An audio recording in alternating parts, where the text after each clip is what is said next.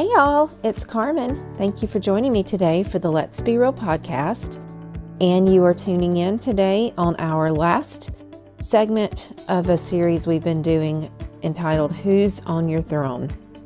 And I ask that question because each one of us has a command center, a control seat, a throne, if you will, of our heart, of who we are, the very center of our being.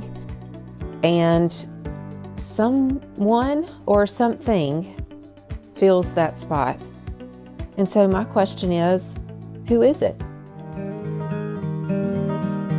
And as for the believer, the child of God, that's God's rightful spot.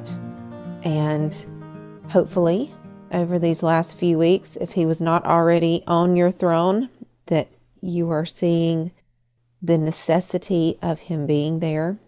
He's in control. And we, ha- we get this false sense sometimes that we are in control and we're really not. And so when we just give up everything, we surrender to God, to His authority, to who He is, then we can do five things that we've talked about over these last few weeks. We looked at last week how that we can give up sin for freedom, that we don't have to live any longer in the chains that sin binds us in, because we have been made slaves to righteousness. And in that righteousness that comes from Jesus Christ, there is freedom. We can also be thankful and we can worship God when He is on our throne. We can serve Him, and then it's easier to sacrifice for others when He is on our throne. And then we can be humble, which includes humbling ourselves before God and being humble as in our interactions with other people. So today we're going to finish up with the last one, which honestly, it's the hardest one for me to present to you guys because I don't do a very good job of this. But as I continue to grow, a big spiritual word, as God continues to sanctify me, then perhaps I am growing in this area. But the last thing, and I think I'm not the only one that this is going to be the hardest for, is that when God is on our throne, we can accept forgiveness from Him and we can forgive others. We can offer forgiveness. So many times in my life, I have chosen unforgiveness. I have chosen to hold a grudge. I have chosen self righteousness. I have chosen the adage, well, I would never do that. But there was one time through the power of the Holy Spirit, and it could because it wasn't me, I was able to forgive.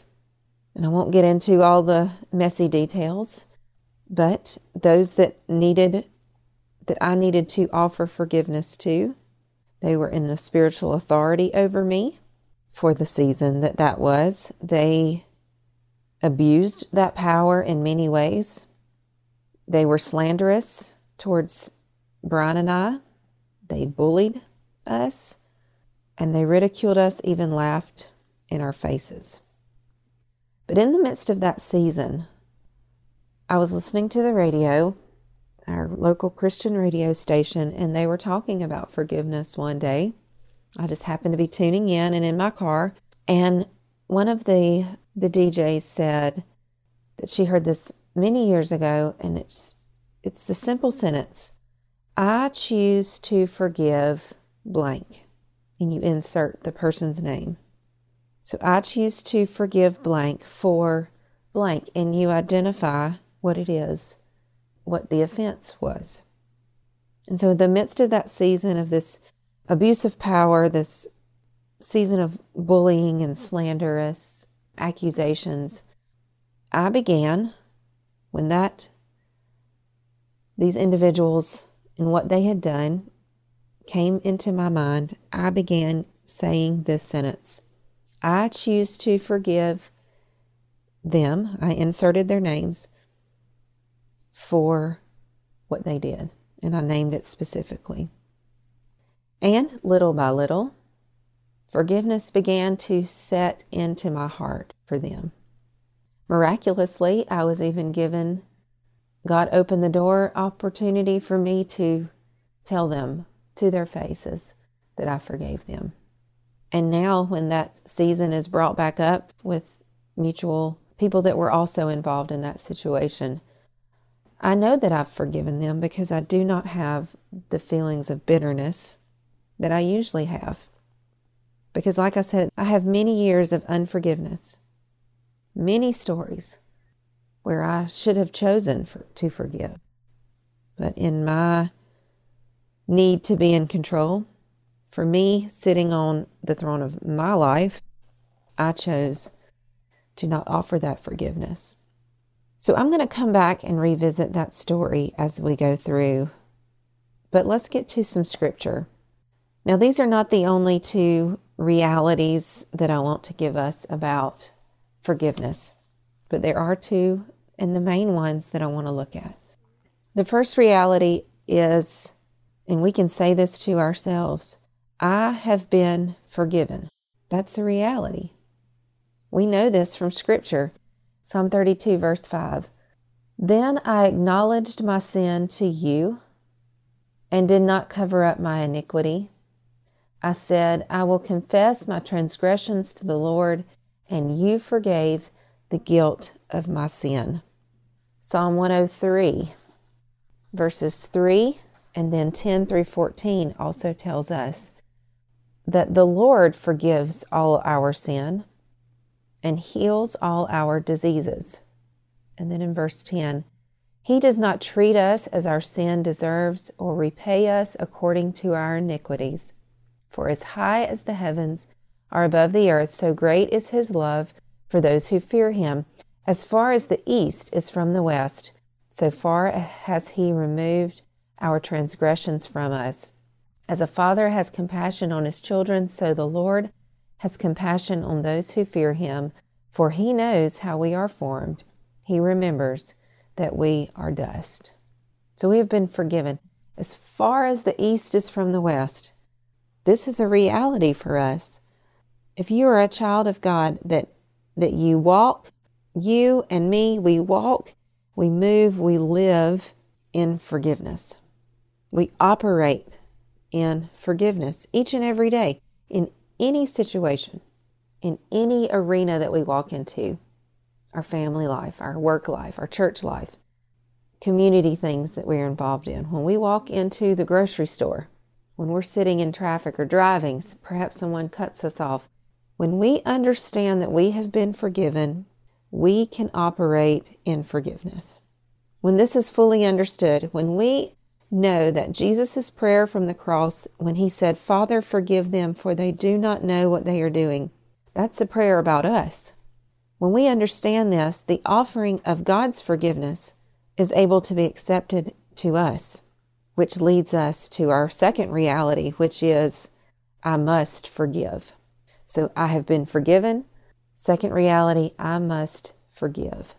This is a command. Ephesians 4:32 is the command here. Let me get there and read it to us.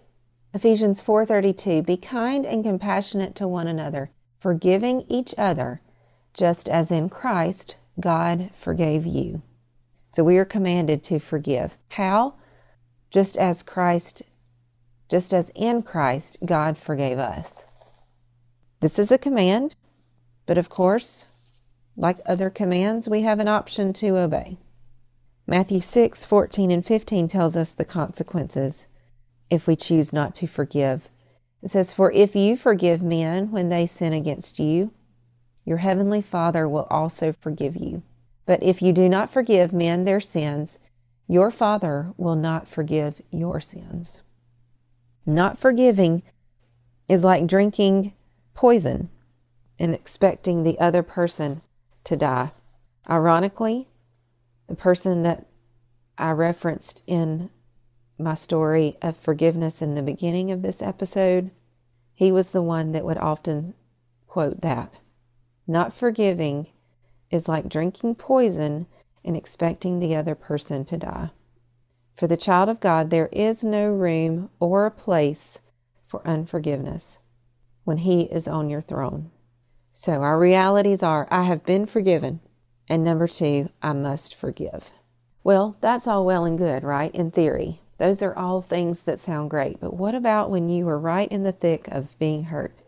What if you were right in the thick of someone offending you? A side note here I've often seen that when I'm offended about something, I can trace my feelings of offense back to pride. So watch watch yourself on that.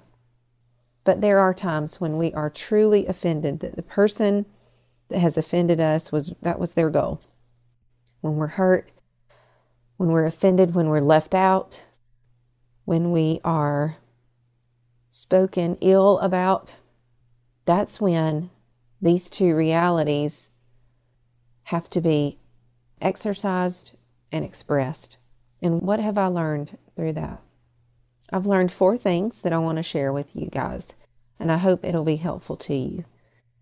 Okay, here are the four things I've learned. Choose to forgive quickly. Go ahead, in your mind, make that choice. But forgiveness may take time. So, back in that story from the beginning, when I chose to forgive, it was weeks before God gave me the opportunity to tell them that I forgave them. And then weeks after that interaction, that I was actually able to when that when they came to my mind again I said I choose to forgive and I didn't feel this um, icky I didn't feel this icky tension when I thought about them. So choose to forgive quickly but understand that forgiveness, the process, it may take time. Number two, and I think this is very important, set boundaries as appropriate. I think God gives us wisdom and prudence in those situations where we have been wronged, we have been harmed, we have been hurt. And there's wisdom in setting boundaries as it's appropriate, right? My forgiveness to my husband is going to look a lot different than my forgiveness to an acquaintance or a coworker. So I'm going to set boundaries. How did I do that with the story that I've been telling you about?